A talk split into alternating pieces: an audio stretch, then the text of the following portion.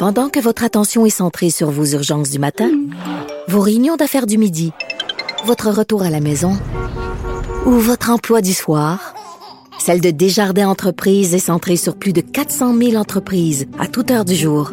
Grâce à notre connaissance des secteurs d'activité et à notre accompagnement spécialisé, nous aidons les entrepreneurs à relever chaque défi pour qu'ils puissent rester centrés sur ce qui compte, le développement de leur entreprise.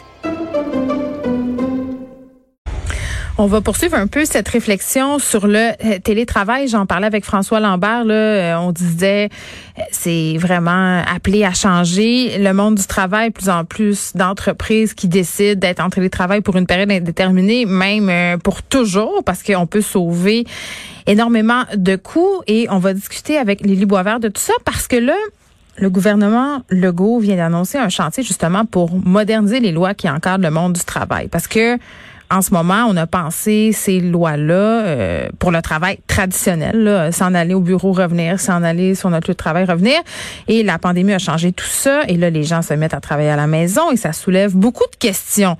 Plein de questions sur la sécurité, sur la santé des employés. Exemple, on peut se demander si quelqu'un tombe dans l'escalier, si je tombe sur mon balcon, mettons, euh, si je fais du télétravail, je déboule mon mes marches de bloc, c'est un accident de travail. Puis il y a aussi les enjeux de santé mentale à considérer. Donc, euh, vraiment, on assiste à une espèce de révolution du monde du travail et on se rend compte aussi, et on va se rendre compte indubitablement avec le temps que le télétravail, ça n'a pas juste des bons côtés. Salut Lily. Salut Geneviève.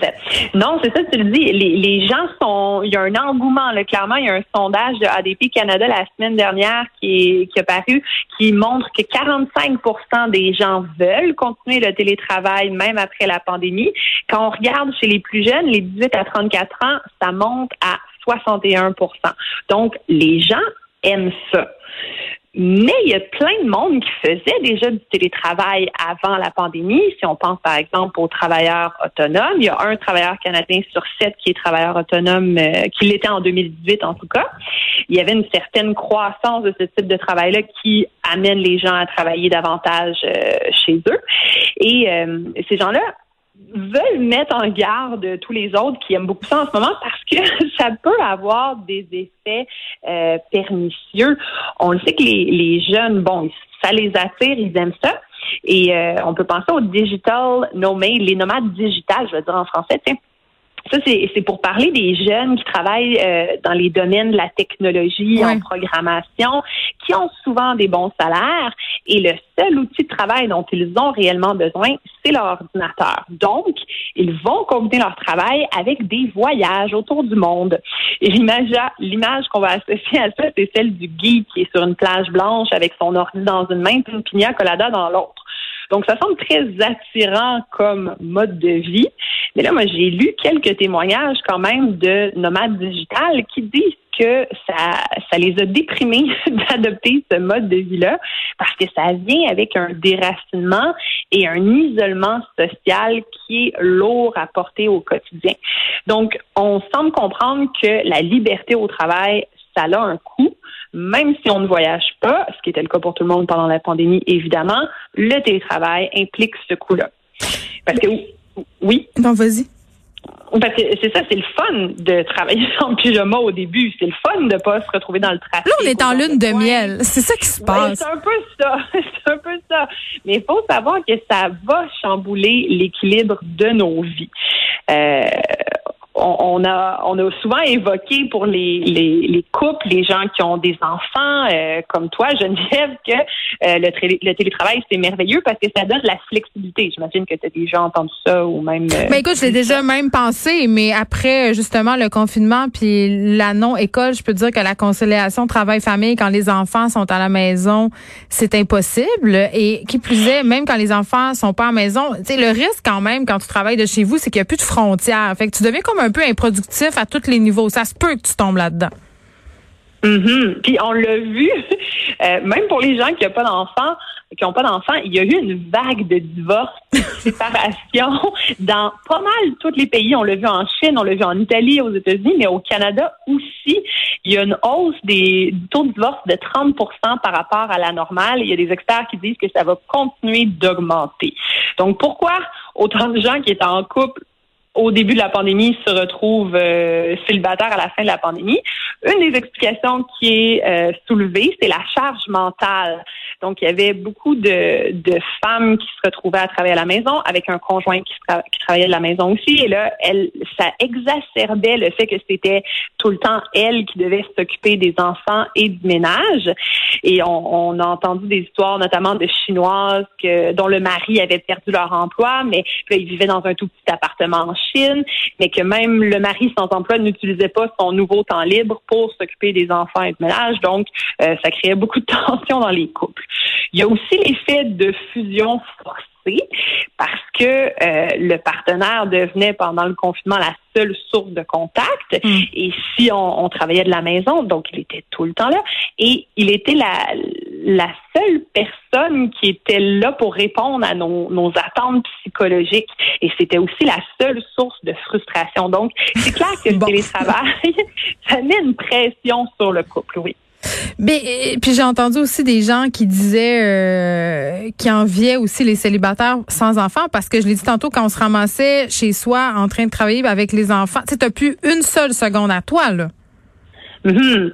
Oui, puis on peut les envier. Euh, certaines personnes ont envié les célibataires, mais euh, pour eux aussi, la vie était déséquilibrée. C'était pas le paradis non plus parce que quand on fait du télétravail, quand on n'est pas attendu à une heure précise, à un endroit précis à tous les jours, on a tendance à développer des mauvaises habitudes.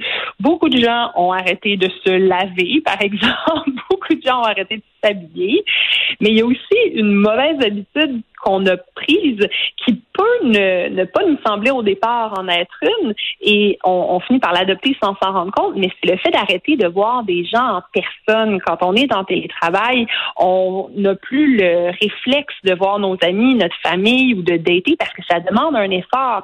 Et on peut aussi tomber dans un cercle parce que là, on est toute seule dans notre bulle de télétravail, donc parce qu'on est seul, on déprime, mais comme on déprime, on a encore moins envie de faire d'efforts pour voir des gens. Donc finalement, ça crée juste tout le temps euh, plus de plus de dépression, ça accentue notre euh, notre déprime.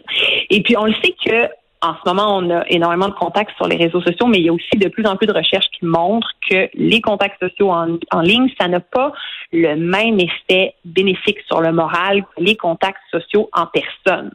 C'est sûr que c'est distrayant, mais on ne peut pas s'épanouir mm. autant parce que la, la gratification, elle est instantanée, mais la portée sur notre morale s'éteint tout aussi rapidement. C'est très éphémère. Puis en terminant, Lily, je disais tantôt, euh, le danger peut-être avec le télétravail, souvent, c'est de plus faire de limites entre le travail, la vie, la maison. Donc, euh, tu sais, il y a, y a, toute cette pression de performer 24 heures sur 24, d'être toujours disponible. Comment on fait pour concilier tout ça sans sombrer justement dans le surmenage? Ben ça, ça, viendrait entre autres d'un sentiment de culpabilité parce que on a peur d'être mal perçu par notre boss ou nos collègues qui ne nous voient pas en train de travailler à, dans notre petit cubicule ou dans notre euh, notre aire ouverte. Mm. Donc on, on a besoin de prouver que même si on est à la maison, on produit, on est à notre affaire. Donc, on finit par travailler davantage. Puis, il y a Québec solidaire, il y a quelque temps, qui avait proposé de faire reconnaître un droit à la déconnexion au Québec, comme c'est le cas en France. Mais de ce que j'ai lu de plusieurs témoignages en France, c'est que ça reste quand même un beau principe, le droit à la déconnexion, et ce n'est pas vraiment appliqué dans les faits. Même quand on le met dans la loi, les gens ne vont pas s'en prévaloir. Ils vont quand même continuer de répondre à leurs courriels et regarder leurs notifications sur leur téléphone à tous les heures du jour. Euh, les, les, les, les trucs qu'on pourrait donner euh, aux gens, ben c'est ça. rapidement. La formule mixte du trois jours sur cinq, donc seulement aller euh, au travail deux jours par semaine. On peut aussi conseiller aux gens pour éviter les divorces de se mettre en couple avec du monde qui sont prêts à partager la charge mentale. ça, c'est un conseil qui est bon en tout temps. Euh, puis c'est ça, de se servir pour des réseaux sociaux, oui, pour générer des liens, mais de les transposer dans la vraie vie, de pas garder ça dans notre téléphone. Très bien, Lily, on se retrouve mardi prochain. Merci beaucoup. À la semaine prochaine.